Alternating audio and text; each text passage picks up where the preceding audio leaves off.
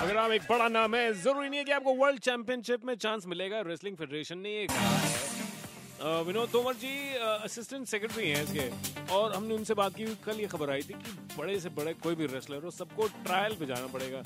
हाँ सर तो आप क्या बता रहे थे? हाँ जी ऐसा है कि हमारा जो नेशनल कोचिंग कैंप चलता है उसमें हर एक वज़न में चार चार रेसलर्स होते हैं किसी में पाँच भी होते हैं। तो ट्रायल नहीं क्योंकि बिकॉज़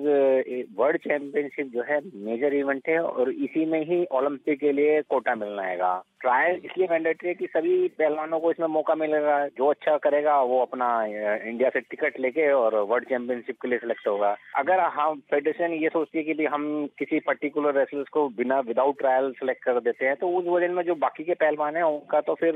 कैम्प में रहने का कोई फ़ायदा ही नहीं है तो सभी को मौका मिलना चाहिए, सभी को अपनी प्रतिभा दिखाने का मौका होना चाहिए तो इसलिए ट्रायल होना ज़रूरी है इसमें। आपकी बात में वज़न है बिल्कुल, कि सबको बिल्कुल बराबर एक मौका मिलना चाहिए वर्ल्ड चैंपियनशिप तो विनेश फोगाट हो, बजरंग पुनिया हो, या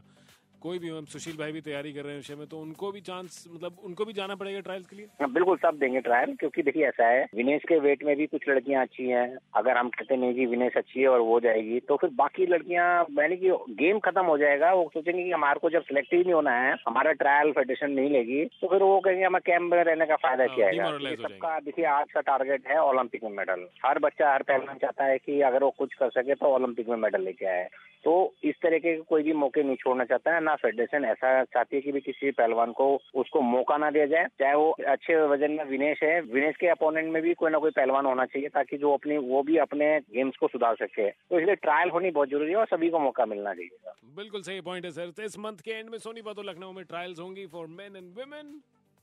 all the best